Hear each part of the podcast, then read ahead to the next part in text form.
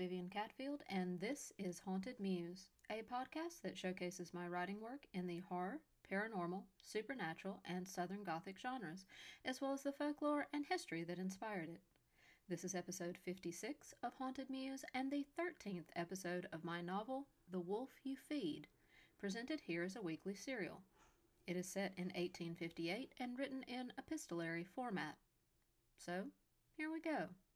The Wolf You Feed, from the diary of frontier teacher Mae Ulrich, August 10th, 1858. After saying goodbye to Penny and repacking my trunk, I picked up my wagon and headed over to Gad's pub for some dinner as I waited for Cawdor. Gad was in fine spirits and made me hash browns with cheese. I never realized how much I missed cheese until I'd gone weeks without it and an omelet with peppers, onions, and salsa on top. He seemed happy to talk about almost anything, and I was glad that I planned to travel this last part of my journey with Cawdor after I spoke with him.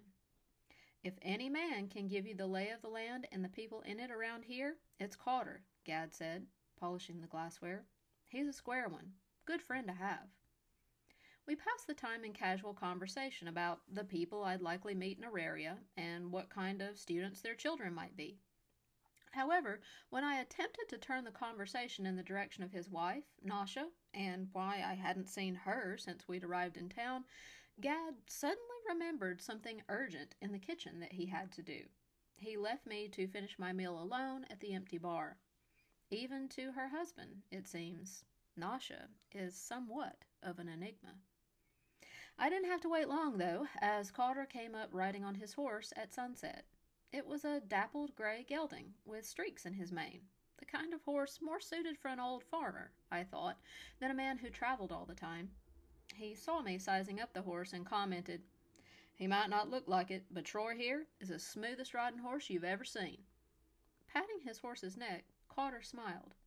His grin was honest and broad, but his lips were a bit too thin for his angular face to be considered truly handsome. And his teeth something about his teeth. They were perfect, which was disconcerting. Not only were they dazzlingly straight and white, certainly unlike the teeth of any outdoorsman I'd ever seen before, but the canines were very long and pointed, like those of a large dog. His smile wasn't unpleasant, just not quite natural, somehow. Catching me looking quizzically at him, he resumed his usual stoic expression. Cawdor seemed to be the sort of person who was perfectly content to stand silently until someone else started a conversation. Brandy told me you were a big reader and lover of the theater. Yeah, that comes from my mama, Cawdor said, beckoning me outside. She was an actress. We lived in Savannah for most of my childhood. She worked in a stock company of actors there. It's uh, sort of a long story from a long time ago. He swung himself up onto Troy's back in one smooth motion, and I climbed up into my own little blue cart, taking the reins of my bay mare. We've got almost four days between here and Auraria, and as you can tell, I pointed the tip of my new leather crop toward my trunk of books in the back, I love a good story. Cawdor smiled again. This one was longer, I think, because he felt more secure looking away from me. Having been around a lot of men with bad teeth in my lifetime, I got the impression that he was ashamed to let me see him smile for some reason, which is odd considering how strangely perfect his teeth were. Waiting until we were both out of sight and earshot of town, Cawdor began telling me his story. It went something like this I was born on Christmas Day, 1829. My mother, Charlotte, as I'm sure you know, if you've been talking to Brandy on the way over here, was Green Russell's eldest sister. She is about twenty or so when I was born, and Uncle Green was about ten. Anyway, they'd just struck gold that summer in Georgia, near the original Auraria, and Dahlonega, and half a dozen other places, all on Cherokee lands. Up until that point, the whites and Cherokee had gotten along better than most in North Georgia, better than they had in North Carolina, anyway and many had married one another, including my parents. But all that changed after the gold was found. North Georgia mountain country wasn't good for growing cotton, like down in the Delta. So when something was finally found of value, All the poor white folks thought it was finally their turn to lay claim to a piece of it. They wanted to get rich like all their slave owning cousins down on the plantations. Trouble was, the land wasn't theirs to take. It belonged to the Cherokee, but the state of Georgia didn't care. They let white settlers go in and stake claims to whatever they wanted. The Cherokee tried to fight it the proper way. They took their case all the way to the Supreme Court, but they lost. The state of Georgia swooped in and took their land, the gold along with it, and gave it to whichever poor white folks could get there first. Then things got violent. When many of the Cherokee refused to leave, President Jackson sent the army in to make them go, rounded them up like cattle, and pushed them west, killed all the ones who refused. My father was one of them, shot dead, standing unarmed in his own front yard. Mama found him lying there when she got home that evening. She'd been up at her father's place that day, ironically arguing over what to do with me, since as a white woman with a half Cherokee son, it was likely that she'd be forced out west too. Her father and brothers wanted to stake their claim for gold, and ultimately they did. Made a bundle off of it, too. Mamma would have none of it. She always said that it was blood money, and I reckon it's true. Blood money stolen from the Cherokee who were forced off their land in the mountains that built North Georgia just as much as the blood beaten out of the backs of African slaves in the cotton country down south in the Delta. But it don't seem that nobody gives a damn about either one of us. The state of Georgia still stands, and the dome on top of that college in Dahlonega is still solid gold. They keep talking like there'll be a war of some sort about it one of these days, but I still say it won't fix nothing. A lot of high minded talk about how America was founded for religious freedom, but that's all bullshit to me. The only temple that America's ever worshipped at consistently was the temple of the almighty dollar. Might be a good idea to start putting all that on the money. In gold we trust. Cawdor paused, chuckling bitterly to himself, and began again. Anyway, nobody wants to hear a phil- philosophical lecture from a cowboy.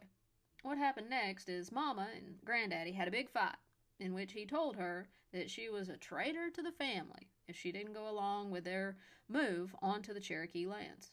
If she tried to run away, he refused to allow her to use the family name for me. At that point, everyone knew that she couldn't use my father's real name if she wanted to stay in Georgia because of the Cherokee removal. Not having a white American sounding name could have been a death sentence for me. So, Mama, who always had a theatrical streak, even before she became an actress, told her father that if she couldn't use his name and she couldn't use her husband's name, then she would give me the name of a random traitor and teach me to be proud of it. Hence, she changed my name on the spot to Cawdor. The traitor who was killed at the beginning of Macbeth, I said, realizing the connection. Yep, he replied. Then, when Granddaddy asked me, asked her what my first name would be, Mama told him that was it, just Cawdor because there was no justice in this world but the fact that she and I had each other, and that was enough. So the name stuck. I've been just Cawdor all my life. Mama ran away to Savannah and joined a theatrical company there. She was pretty and talented and made a fine career of it. Enough to send me to a good school there in the city where I learned all of the things that boys going to college are supposed to learn languages, math, science, the whole nine yards but none of that interested me as much as being on stage. Growing up sitting in the wings of a theater, you kind of catch the fever of it, if you know what I mean. By the time I'd turned oh, 14 or so, the first summer that Mama got sick, I thought I'd made up my mind that's what I would do.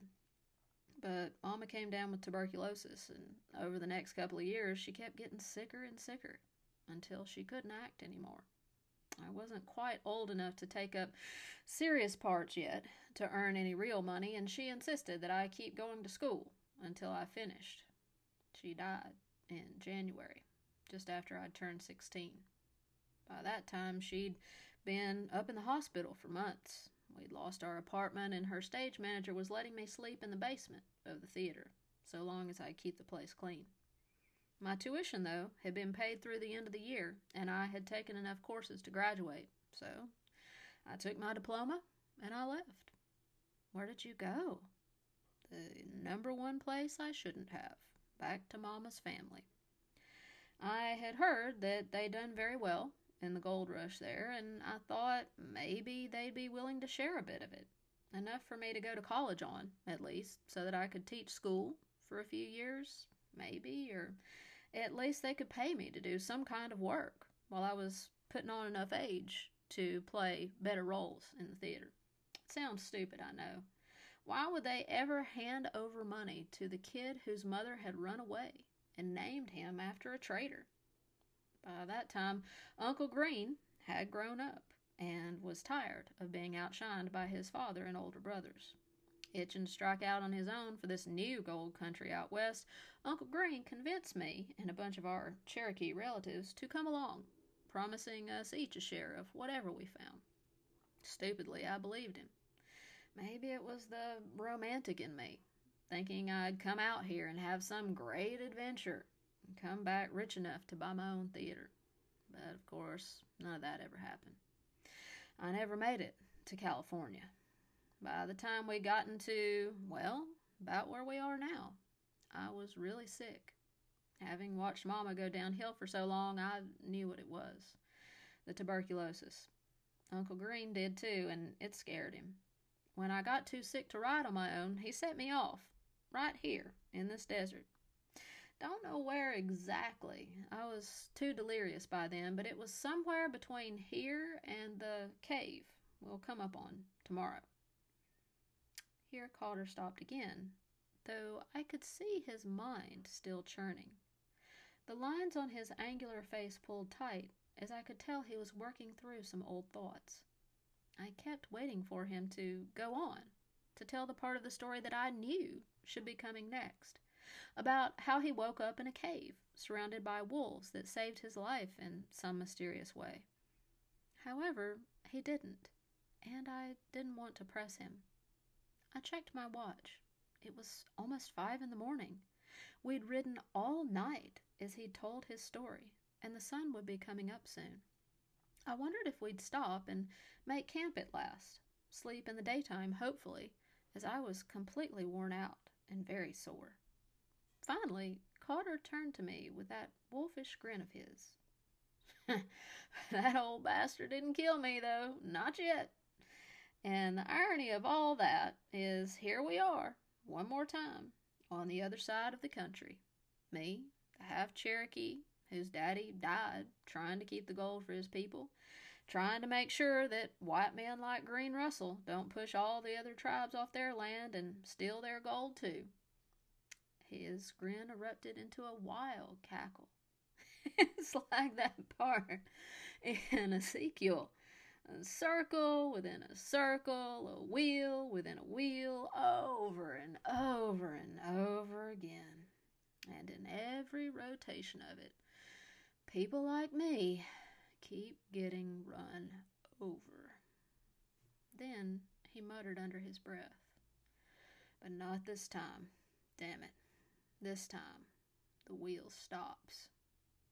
Pulling his horse to a stop, Cawdor hopped down abruptly and started untying the bundles for his bedroll and tent. He pointed to a flat spot on the ground under a few scrubby trees nearby. Shade'll be on that side when the sun comes up. You'll want to pitch your tent facing west so that it isn't in your eyes when you're sleeping. We'll set out again at sunset. I prefer traveling at night. It's, uh, he seemed to search for the right word, settling on quieter. Is that all right with you? I agreed, and we spoke no more as we pitched our tents and settled in. He made no mention of food, so I settled on some cornbread, cheese, and leftover bacon I'd saved for my breakfast at Gad's. I had brought tin food and biscuits for the rest of our few days, but not any cookware. For some reason, I hadn't given any thought at all to what Cawdor might eat, or if we'd be sharing meals at all. Thinking back over the night as I lie here writing this entry, I find many oddities about Cawdor and our journey so far. But the strangest one to me is the fact that he travels at night because it's, quote, quieter. For a man who talks all night about himself, he goes to great lengths to maintain quiet around him otherwise. He might be a great tradesman and negotiator, but I've seen enough plays and been around enough actors to know when I've seen one desperately in need of an audience. Cawdor's truly a man who's missed his calling if he doesn't go back to the theater, because out here, it's clear his only audience is me. This is the end of Mae's August 10th journal entry. Be sure to tune in next week for the next episode of The Wolf You Feed. Until then, this is Vivian Catfield reminding you to remain ever watchful because you never can tell. Someone or something somewhere out there just might be watching you.